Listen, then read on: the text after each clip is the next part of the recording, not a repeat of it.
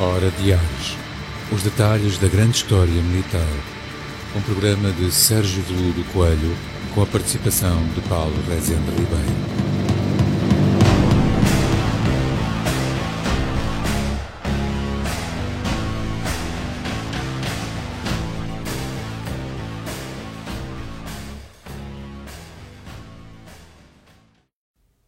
Bom dia, Sérgio. Então, Paulo, como é que vai Tudo isso? bem? Cá estamos. Ah, na Carlinga, não é? Exatamente. Portanto, vamos dar continuidade nosso- à- à nossa série de programas sobre aeronáutica. Infindável. Infindável hum, série de programas sobre aer- aeronáutica. Na última, no último programa ficamos na Batalha da França E, e começámos a... abordámos ligeiramente a Batalha da Inglaterra. Que é importante. Exatamente. É importante. Vamos começar por aí hoje. É, ah, a Batalha de Inglaterra, alguns consideram que é um ponto de viragem na guerra. Talvez é um pouco prematuro considerar isso. Os historiadores da Segunda Guerra Mundial dividem-se. Os pontos de viragem da guerra. Uns apontam a Batalha de Inglaterra, mas é uma teoria um pouco recente, porque veio provar que, que a Alemanha não era invencível. Porque havia uma aura de invencibilidade desde a Batalha de França e realmente havia um desespero a nível do, da Europa e, da- e dos Estados Unidos, porque de facto os alemães eh, estenderam-se em duas direções, para a Polónia e para a França, de forma imparável. Agora, restava saber o que é que ia acontecer com a Inglaterra, que estava isolada como ilha, mas não estava tão isolada quanto isso. Eh, eu referi no programa anterior, claramente, que havia, estava preparada a Operação Sea Lion, ali ao Marinho, que era a invasão da Inglaterra. Por, por invasão física, com desembarques de tropas e de blindados, portanto era uma invasão em regra, era uma espécie de Normandia ao contrário. Pronto. Claro que, eh, digamos assim, em Berlim, o que é que se dec- decidiu primeiro? Isso eu penso que eles devem ter tido essa percepção, os alemães, o governo alemão, ou o alto comando nazi, eh, na Batalha de França, que foi a capacidade que a RAF teve de cobrir, recorda-se no programa anterior, de cobrir não só as operações do British Expeditionary Force, como de cobrir a retirada em Dunkerque, na Sim, Operação sim. Sim. Ora, o Goering, que, que apesar do seu aspecto anafado, já não era o Goering de 1918, não é? Uh, tinha, tinha, tinha noção, e, e o comando da Luftwaffe, que a RAF tinha que ser tomada em conta.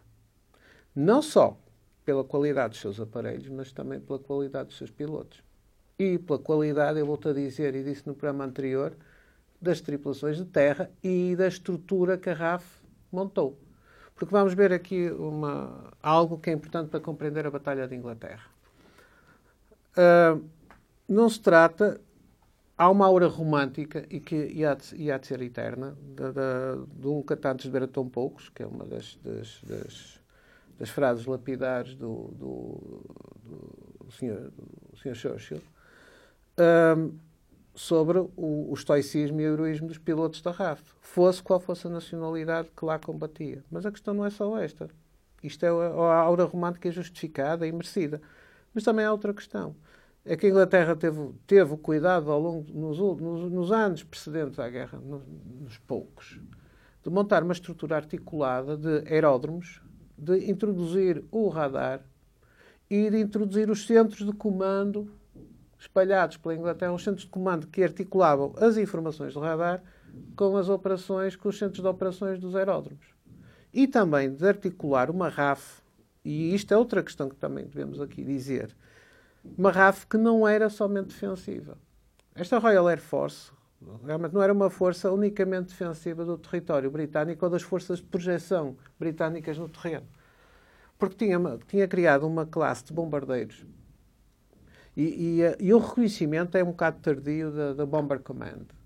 Em 1940, quando se inicia, digamos, a Batalha de Inglaterra na primavera, no, fin, no final do verão de, de 1940, por, por alturas de setembro, uh, a verdade é uma. Para além dos míticos Spitfires e Hurricanes e, e outras, outros aviões mais estranhos ou aeronaves, como o Bolton Paul Defiant, que era uma experiência um pouco estranha de um, de um caça, que em vez de ter Uh, as metralhadoras nas asas tinha uma torre uh, elétrica, acionada eletricamente à retaguarda, mas não tinha metralhadoras para a frente.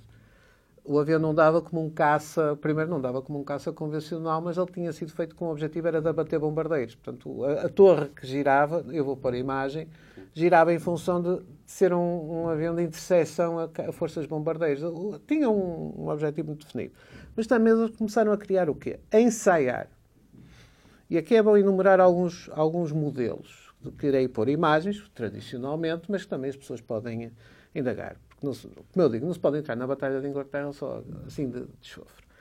Eles tinham começado a ensaiar os bombardeiros médios como a Wellington, que eu referi, como o Bristol Blenheim, que eu referi. Mas, atenção, começaram a introduzir o conceito de bombardeiro estratégico. A primeira experiência, não é a primeira, vamos ver. Ah, ainda havia outro bombardeiro médio que era o Handley Page Hampton, que chamavam-lhe a mala voadora. Era a mala porque ele era muito estreito. A nível de fuselagem era extremamente estreito. Chamavam-lhe mala, the flying suitcase. A mala voadora, pronto. Uh, eles fazem experiências... Uh, quando digo as experiências, em relação aos ingleses, as experiências são, quase, são coisas levadas muito a sério. Do Avro Manchester. Se eu disser isto, Avro Manchester. Pois o Avro Manchester que eu por a imagem, é o ensaio em bimotor do mais famoso bombardeiro britânico e é o bombardeiro estratégico por excelência, que é o Avro Lancaster. E quando digo Avro Lancaster, já possivelmente quem está a ouvir isto, para alguém já se acenderam já, algumas sim, luzes. Porque a RAF, para além de, de, de, da elaboração de bombardeiros médios, como estava a referir, o, o Bristol Blenheim, uh, o Wellington, depois virá um mais tarde, que é, é, o, misto, é o caça-bombardeiro por excelência, que é o, o Mosquito. E voltaremos a falar dele mais à frente, mas tem que já ser referenciado. Há uma força que é testada. O primeiro teste, digamos assim, que, me, que, até me aparece na documentação que eu tenho em casa da London Illustrated News de 1942, que é o Avro Manchester, que é, é o Lancaster ainda só com dois motores, mas que depois passará a ser um quadrimotor com motores Merlin os primeiros motores do, do Manchester não resultavam muito, porque eram o, do modelo Vulture e eram motores problemáticos. De que é que eles resolveram? Resolveram da forma da melhor possível, porque tinham o motor aspirina, passa a expressão, que era o Merlin. O Merlin dava para caças e dava para bombardeiros. Ao contrário dos alemães, que eu lembro-me ter referido, que tinham motores para bombardeiros e motores para caças e por vezes não resultavam muito bem, como foi o caso do, daquela giga-joga que fizeram com o Messerschmitt e motores do, do Henkel, que aquilo não resultou, está em programas anteriores, aqui os ingleses resolveram o problema com... Não foi o único quer dizer, não, não foi para todos os modelos, mas no caso do Lancaster meteram quatro motores Merlin. E tínhamos um bombardeiro estratégico. Já tinham garantias de que o motor era, era, era fiável e conseguia ser, conseguia ser introduzido na, na, na, na estrutura do Lancaster, do Manchester que passa ao Lancaster com o alargamento da superfície alar e metem os motores que inicialmente, assim de memória, à volta dos 1600 cavalos, já a versão sobrealimentada do Merlin e que pegava, conseguia pôr um bombardeiro estratégico, isto já em 1940 para 41 a voar a 440 e qualquer coisa, 460 km por hora. Porque uma coisa que eu, que eu reparo ao longo destes programas, e as pessoas também devem reparar, é que o Sérgio sempre fala na, na aviação da RAF, e antes de ser RAF, fala sempre no, no motor Merlin. Portanto, já era um motor uh, testado e o, que dava garantias. O, o motor Merlin, e agora, perdoem-me, que se calhar estava, estão as pessoas à espera, ele nunca mais entra na Batalha de Inglaterra. Sorry. O motor Merlin vai equipar um dos caças icónicos da Segunda Guerra Mundial, que não é o Spitfire, é o P-51 Mustang. Eu, eu conto em 10 segundos, 10 segundos, não conto os 10, 10 segundos, segundos não, 10 segundos meus são muito longos.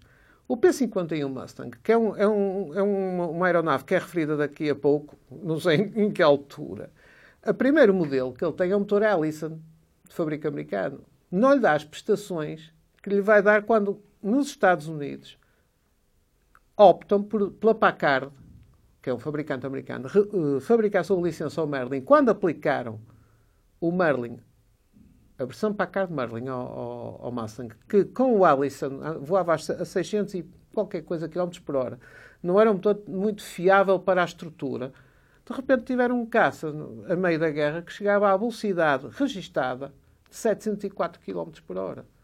O mesmo motor Merlin que que com os Spitfires por vezes não chegava a essa velocidade. Portanto, tinha a ver com a aerodinâmica com a, que foi aplicada à aeronave.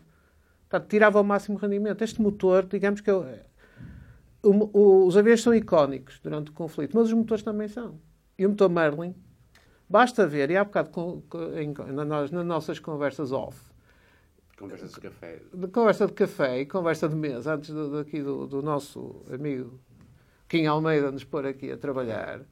Kim está- Almeida, não um grande, um grande saludo para cá. ti. Está, não está, está, está, está aqui perto. Ah, este, este, este, este motor é, é, é, é só isto. Se formos para o YouTube e metemos pôr, podemos pôr Merlin Engine, vemos eh, eh, clipes de, de- de, às vezes 10 minutos só, só para ver o motor Merlin a funcionar. Portanto, há pessoas para ver isto.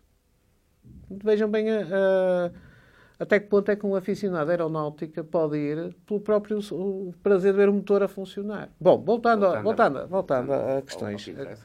Ao que interessa, a- a RAF, em 1940, tem uma função defensiva, está articulada com sistemas de detecção, mas também está preparada para fazer o quê? É que quando começa a Batalha de Inglaterra, eles vão se limitar a receber o impacto da Luftwaffe, que começa a atacar gradualmente primeiro aos objetivos militares. A partir de setembro, a Luftwaffe começa a atacar primeiro as áreas costeiras, portos, maltos portos, depois os aeródromos, tenta atacar os aeródromos. Está no filme que eu já referi várias vezes, Battle of Britain, com o, Mike, o Michael York. Vão ver o filme. Depois, conforme vai sendo, vai sendo avalizado pelo alto comando em Berlim, que há uma capacidade de resposta eficaz, mas muito no, muito no limite na, da RAF. Eles passam dos alvos estratégicos militares para quê? Para os alvos estratégicos civis, ou seja, infundir o terror na população inglesa. Como preparação para a Operação Sea Lion. Eles não, possivelmente é que não devem ter calculado qual seria a reação da população inglesa. E não podemos falar da Batalha de Inglaterra como uma operação ou como uma história meramente passada no ar. Não dá. Porque nessa altura temos os atores que estão por trás da Batalha de Inglaterra. A Batalha de Inglaterra é fácil para qualquer um de nós. Estamos aqui a falar, mas as pessoas que nos estão a ouvir podem pôr no, no, no, na, na internet, podem ver filmes. Há, há uma multiplicidade de, de histórias à volta da Batalha de Inglaterra. Mas e os outros atores? Por exemplo, a Home Guard. O exército britânico tinha sido evacuado de Dunkirk, estava a ser preparado, digamos assim, para, para outros teatros de guerra, nomeadamente para onde? Norte África e Mediterrâneo. Porque né, temos que contar que a guerra não parou para se esticar tudo à Inglaterra. Sim. A guerra também tinha teatros, isto só remetendo para a intervenção britânica. Não estamos a falar ainda da, da- da- da Frente Oriental. Ela, ela ainda não tinha propriamente começado. Começa em 41 com a Operação Barbarossa. Mas o eixo, ou seja, a Itália e, e a Alemanha, também vão atacar os interesses ingleses aonde? No Norte de África, Sim. para controlar o Egito e o Norte de África, através da Tripolitânia e da Líbia, daí a formação do oitavo exército, e também, não podemos esquecer, quando falámos da campanha do Norte de África, que toda a gente, toda a gente acaba por conhecer, porque basta, há dois nomes de referência, duas referências, África Corps, oitavo exército, Rommel e Montgomery, mas é que a guerra também se faz no ar. Por exemplo, uh, uh, o conflito de Norte África, que vem de 40, 41 a 42, até já com a intervenção americana na Norte África, na Tunísia, para, para as operações que depois dali partem para o sul da Itália, vai obrigar, por exemplo, a modificações nos aviões, nos, nas aeronaves. É que voar sobre o deserto tem um pequeno problema, areia e poeira. Eles vão ter, por exemplo, caso do Spitfire, o Spitfire que voa sobre os céus de Londres e de Coventry para defender-se, a defender o território britânico, não pode voar nas mesmas circunstâncias sobre o deserto. São, é preciso levar modificações. Uma, deles, uma delas é, e, e é claramente visível no modelo, que são os filtros, os sistemas de filtragem das areias para não gripar o motor. Isto vai, eu tenho modelos em casa, só digo que tenho seis modelos de Spitfire, todos iguais, em casa. Seis. E vários, aliás, até terei mais que considerar as escalas a questão. E tenho uma versão que é do deserto e que tenho, nota-se no queixinho, à frente da, do cubo da hélice, o filtro. Logo, à partida e baixo das asas também, para, para permitir que o avião possa voar nas melhores condições, quase por meio de uma tempestade de areia. Isto é preciso. E os homens também fazem a mesma coisa. Por isso, quando se, aqui, se as pessoas pensavam, ele só se vai remeter à Batalha de Inglaterra, não dá. Sim. Não dá. E sobre, o, nós já falamos aqui, sobre o Mediterrâneo, a, a, a Ilha de Malta, sobre o, o teatro um pouco o, afastado da Síria, há todo um alargamento no teatro de guerra entre, entre o final do ano 40 para 41, em que a Inglaterra está sozinha, não está sozinha na ilha, que a Inglaterra está sozinha em toda a sua área de influência estratégica. Há uma ideia, a Inglaterra aguentou-se sozinha na ilha, ah, depois aguentou-se sozinha na ilha e aguentou-se sozinha no Mediterrâneo e aguentou-se sozinha no Norte da África. Agora, aguentou-se sozinha? Não.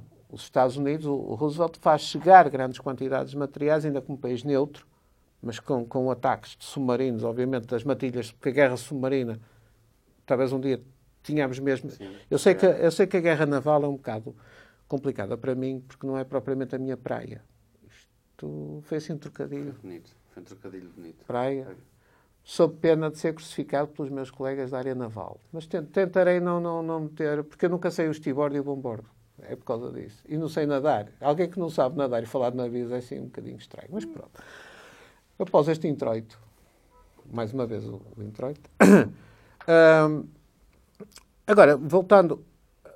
A, a, Batalha de Inglaterra é fundamental percebê-la que ela também é travada em terra. É travada em terra para suportar o esforço no ar.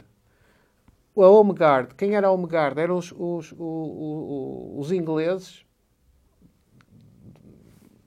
portanto, soldados ingleses, mas da Guarda Territorial, idosos ou que não tinham sido incorporados para a frente de batalha porque tinham algum tipo de, de doença ou de, de, incapacidade que não os, não os tornava operacionais para uma frente de batalha de alta intensidade, mas os tornava-os capazes para o exército territorial. Sim, mas, mas esse, esse, esse recurso a, esse, a, esses, a, essas, a essas tropas é por falta de... essas pessoas que não foram, não foram incorporadas, é por falta de, de, de gente para, para, hum. para incorporar o é para libertar completamente a capacidade, para libertar totalmente o exército, as tropas de primeira linha para as operações. Porque o, o exército inglês, ou o exército britânico, vai crescer até ao milhão de homens. Vai.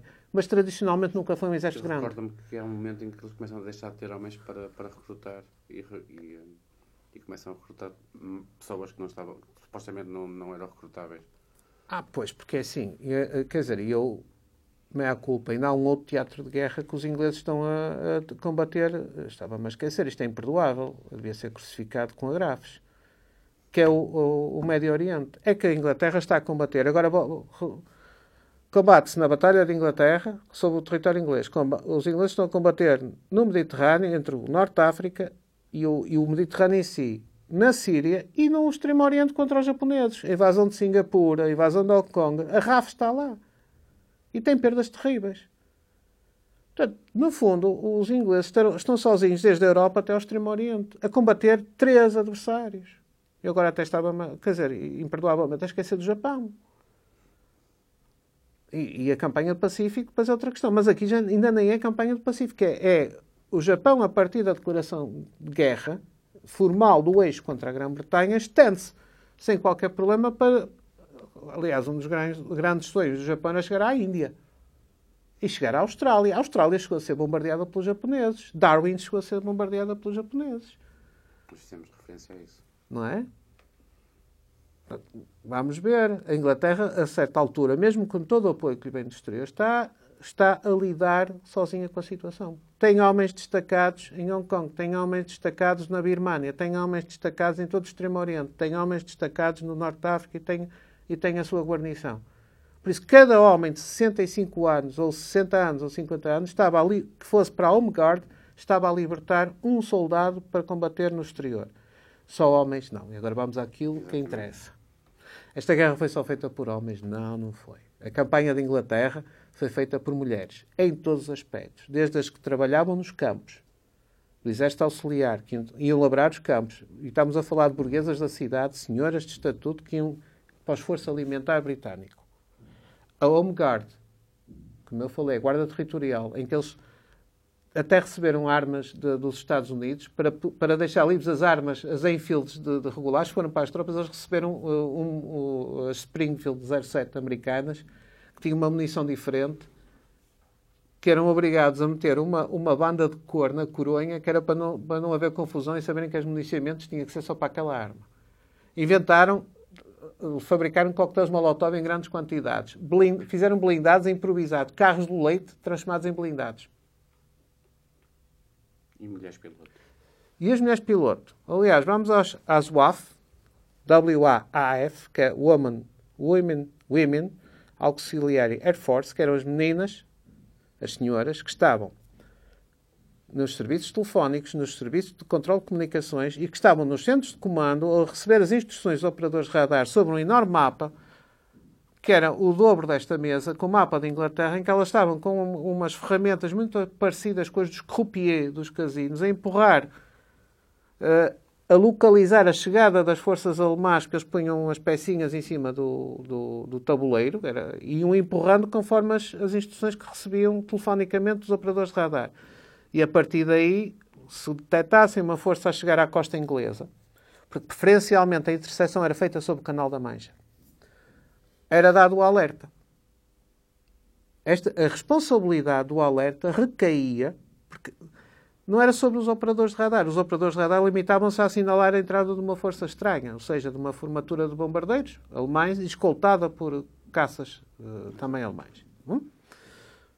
Estas, estas, estas senhoras tinham a responsabilidade de interpretar a informação e colocá-la sobre o mapa, que é, uh, como podem depois ver na imagem, e a evolução das, da, da, da, da, força invasora, da, portanto, da, da, componente da força em questão, era dada para os, os, os, comandos dos aeródromos mais próximos, para haver aquilo que era o chamado scramble.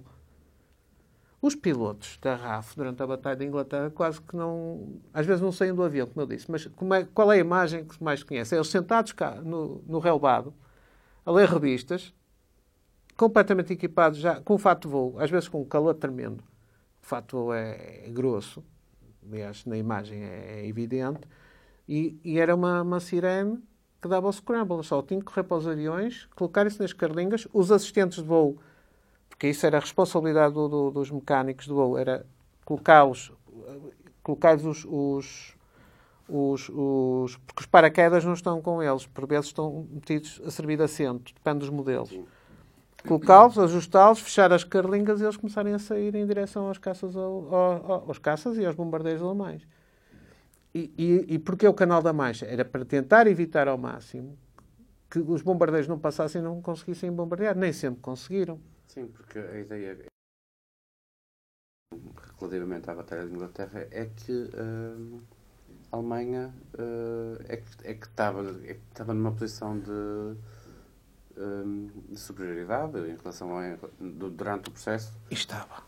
Um, estava. Que é que lhe deu os números? Depois eu, eu, eu, fui consultar o número de mortes e há, o número de mortes de alemães é superior ao número de mortes de, de ingleses. É. É sim. Estatisticamente, foram envolvidas do lado aliado 1963 aeronaves e do lado alemão 2550 a questão que muito, muitas pessoas estão a. Se eles eram tão eficientes, porque é que Coventry foi destruída? Manchester, Liverpool e Londres? Porque a RAF não conseguiu ir a todas. Sobretudo, há um período em que a RAF. E aí, aí foi um. um erro de cálculo. A, a RAF, durante algum tempo, não apostou e, e só tinha realmente um avião mais ou menos preparado para a interseção noturna. O que não é muito fácil. Enquanto que os alemães para além dos bombardeamentos diurnos, começaram a fazer com regularidade os bombardeamentos noturnos. E aí não era a questão do radar falhar ou não falhar. É que era a capacidade dos caças atuarem de noite. E, e, e, se nós vamos a ver os documentários da época, vemos que a maior parte dos bombardeamentos alemães começam a ser à noite. E há filmes que até, há, no cinema, uh, até recentes, há um, há um filme sobre um teatro que nunca fechou em Londres, que agora não me recordo o nome, que aquilo era terrível porque à noite estava sempre a ser interrompido pelos bombardeamentos. E se vemos um, muito da, da, da, do registro cinematográfico e toda a historiografia romanceada ou não, não é o bombardeamento diurno. Isso foi a fase inicial em que eles atacavam aeródromos e objetivos militares. O bombardeamento diurno passa a atacar os alvos civis. Porque durante algum tempo a, a Grã-Bretanha não tem, mas não é eficiente ao ponto de conseguir travar uma força de ataque noturno. Até que eles começam a criar, mas já bem um pouco tarde, uh, caças com capacidade de atuação noturna, porque já têm um radar próprio, já têm o seu próprio radar, mas vão um pouco tarde. Quer dizer, vão um pouco tarde para aquele contexto, que é o, o Bristol Biofighter. Neste caso, colocas a questão: se uh, Berlim não tivesse, se Berlim tivesse decidido man, manter o ataque à Inglaterra, a Inglaterra tinha, tinha cedido, tinha capitulado? Ou não? Não, não porque é assim. E acho que isso, uh, eu acho que a Alemanha acaba por desistir do, do acaba por desistir da Operação Sea Lion, apesar já também referimos aqui e remeto há tentativas de paz separada a partir de, da chancelaria em Berlim, mas isso é, é, é recusado sempre, terminantemente por, por Londres. Uh, depois algo que é determinante para todo o curso da guerra, mesmo para nós, Portugal, que é a opção com, alguma, com muita oposição de alguns do alto comando, não foi unânime, de Hitler invadir a União Soviética. Ou seja, quebrar o tratado, o pacto germânico e, e fazer a Operação Barbarossa no início de 1941. Portanto, não foi unânime. Mas isso aliviou fortemente a, a Grã-Bretanha. Mas a Grã-Bretanha estava preparada, ou, preparada, não sei, mas motivada para resistir à invasão alemã estava não ia ser a França. Eles estavam preparados para combater os alemães esquina a esquina. Aliás, dá para perceber, até não temos tempo nem, nem profundidade, sim, sim. mas dá para perceber pelo próprio sistema defensivo que estava montado na Grã-Bretanha. Mas é uma coisa que toca. Todas as crianças foram evocadas para o campo. E uma das dores de cabeça é que tem que se fazer justiça, e não tem a ver com regimes. A família real britânica recusou-se a sair de Londres. Era uma dor de cabeça para o Churchill porque eles continuaram em Buckingham. A Rainha Isabel II, que ainda está no trono, era condutora de ambulâncias. Cumpria serviço na, na, na, no, portanto, no exército feminino, nas voluntários femininas. Há bocado uh, referi às ATAs. O esforço de guerra foi. Há bocado eu falava das UAFs que estavam no, no, no centro de comando. As ATAs, que era a, a Auxiliary Transport, uh, agora não tenho o acrónimo presente, mas era ATA, eram mulheres com brevet de piloto que tinham a tarefa para isto para libertar os pilotos, para estar os pilotos sempre disponíveis. Sim. Levavam, estavam nas fábricas, por exemplo, na Supermarine, a levar os Spitfires praticamente desarmadas para ser mais rápido, a levar os, os, os aparelhos das fábricas para os aeródromos. Era a tarefa delas, era levar os aparelhos das fábricas para os aeródromos para não estar a, a prender pilotos com essa tarefa. E durante muito tempo ninguém se lembrou das ATA. Mas o, o, papel das mulheres aqui não foi só servir sanduíches e, e canecas de café. Elas morriam como os outros. Elas estavam nos aeródromos. Quando caía uma bomba, não escolhia géneros. Iam pelo ar todos. E elas estavam lá. Eram, ou como as enfermeiras que estavam em Singapura, que estavam a defender, não defendiam, mas ficaram nos hospitais até o último momento e foram mortas e violadas pelos soldados japoneses.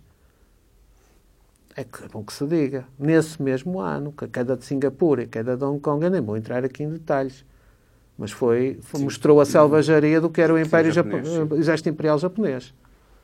Não é? Que não poupou nada nem ninguém. Não é? Por isso, a guerra aqui era total. Era total na, na, sobre Londres, era total sobre, sobre Coventry, como era total sobre Singapura e Hong Kong. E Hong Kong ali com Macau ao lado. Sim, sim. Não é? Portanto, convenhamos, isto é um período em que a Inglaterra Assim, temos agora, não vou entrar por questões do Brexit, mas a Europa que se lembre de uma coisa. A Inglaterra contribuiu muito para que a democracia na Europa se sustentasse. Eu posso ser agora crucificado nos comentários, mas a liberdade de expressão é esta liberdade de expressão que tem agora que eu levo um bocadinho a. Desculpem lá, posso levantar a quem pilotou isto. Exatamente. Não só, mas também. Nós estamos a aproximar do, do, do, final deste pequeno episódio. Uh, ficamos na Batalha de Inglaterra, penso eu, mas, mas, era, é, mas também já fica também aqui um bocado. O... Sim, nós, nós até podemos, podemos uh, resumir a Batalha de Inglaterra. No resultado final, um, O resultado final, é, que, o resultado final é que a Inglaterra não vergou. E não vergando foi um elemento catalisador para vários aspectos. Primeiro, teve um efeito que, que, que não é do conhecimento geral, porque não tem que ser. Teve um efeito brutal nos Estados Unidos. Na própria opinião pública americana. Porque a opinião pública americana começou a mudar. Primeiro tinha uma, uma atitude não intervencionista e, com a, e, e, depois com aquele fluxo de voluntários americanos que vão com a Royal Canadian Air Force, uh, a opinião pública americana começa a mudar fortemente para uma intervenção na guerra. E ainda há uma resistência à intervenção na guerra por parte do Congresso. E a 7 de dezembro de 1941, como já falámos aqui, é o ataque a Pearl Harbor. E eu volto aqui a deixar a teoria da conspiração. Os Estados Unidos, aparentemente, o Congresso não queria entrar na guerra. Mas agora explique-me, quando há o ataque japonês, porque é que não estão os porta-aviões em Pearl Harbor? Portanto, a preparação para a guerra nos Estados Unidos estava, estava a entrar em modo de aceleração. Tanto é que já estavam a, a ser enviados grandes quantidades de armamento para, para, para o Reino Unido via o Atlântico. A Batalha de Inglaterra tem este efeito de, de alcance geoestratégico, é que vai ser o catalisador moral para que os Estados Unidos se sintam com vontade de entrar na Sim, guerra. E é aqui uma questão curiosa também que se, que se coloca relativamente ao nosso papel. Um, a Inglaterra está mesmo isolada durante aquele período ou, uh, ou Portugal? Uh... Não, neste momento Portugal ainda está numa posição preclitante. É um início em que se joga muito mais para o lado do eixo. Não há, não, não há nenhum tipo de, de apoio? Ah, ah, temos que terminar, mas ah, Aliás, a Inglaterra está numa situação um bocado complicada porque, mesmo durante os anos 40 41, o Ministério da Guerra cá em Portugal pede insistentemente aviões britânicos e não, não, eles não têm possibilidade de nos fornecer em 40 41 logo de imediato. Para onde? Para colocarmos Açores. Porque desde cedo que o governo português está a, blindar, está a blindar literalmente, o arquipélago açoriano, porque sabe que o arquipélago açoriano vai ser moeda de troca. Isto não é, não é nada do ano de 42 nem de 43. Já antes já era perfeitamente perceptível e não, não podemos dizer que o governo português fosse povoado por incompetentes em termos de visão estratégica. Tinha, tinha, era, tinha-lhe faltado visão estratégica para rearmamento do Exército nos anos 30. Mas isso é outra questão. Se calhar até poderia dar um programa. Não é? E por, por agora temos que terminar.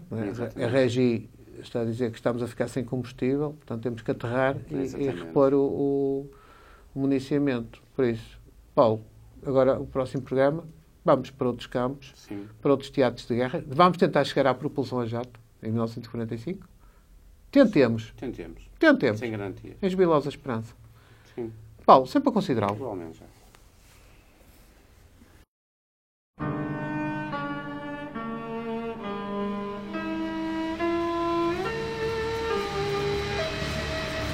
Hora Diários os detalhes da grande história militar. Um programa de Sérgio Veludo Coelho com a participação de Paulo Rezende Ribeiro.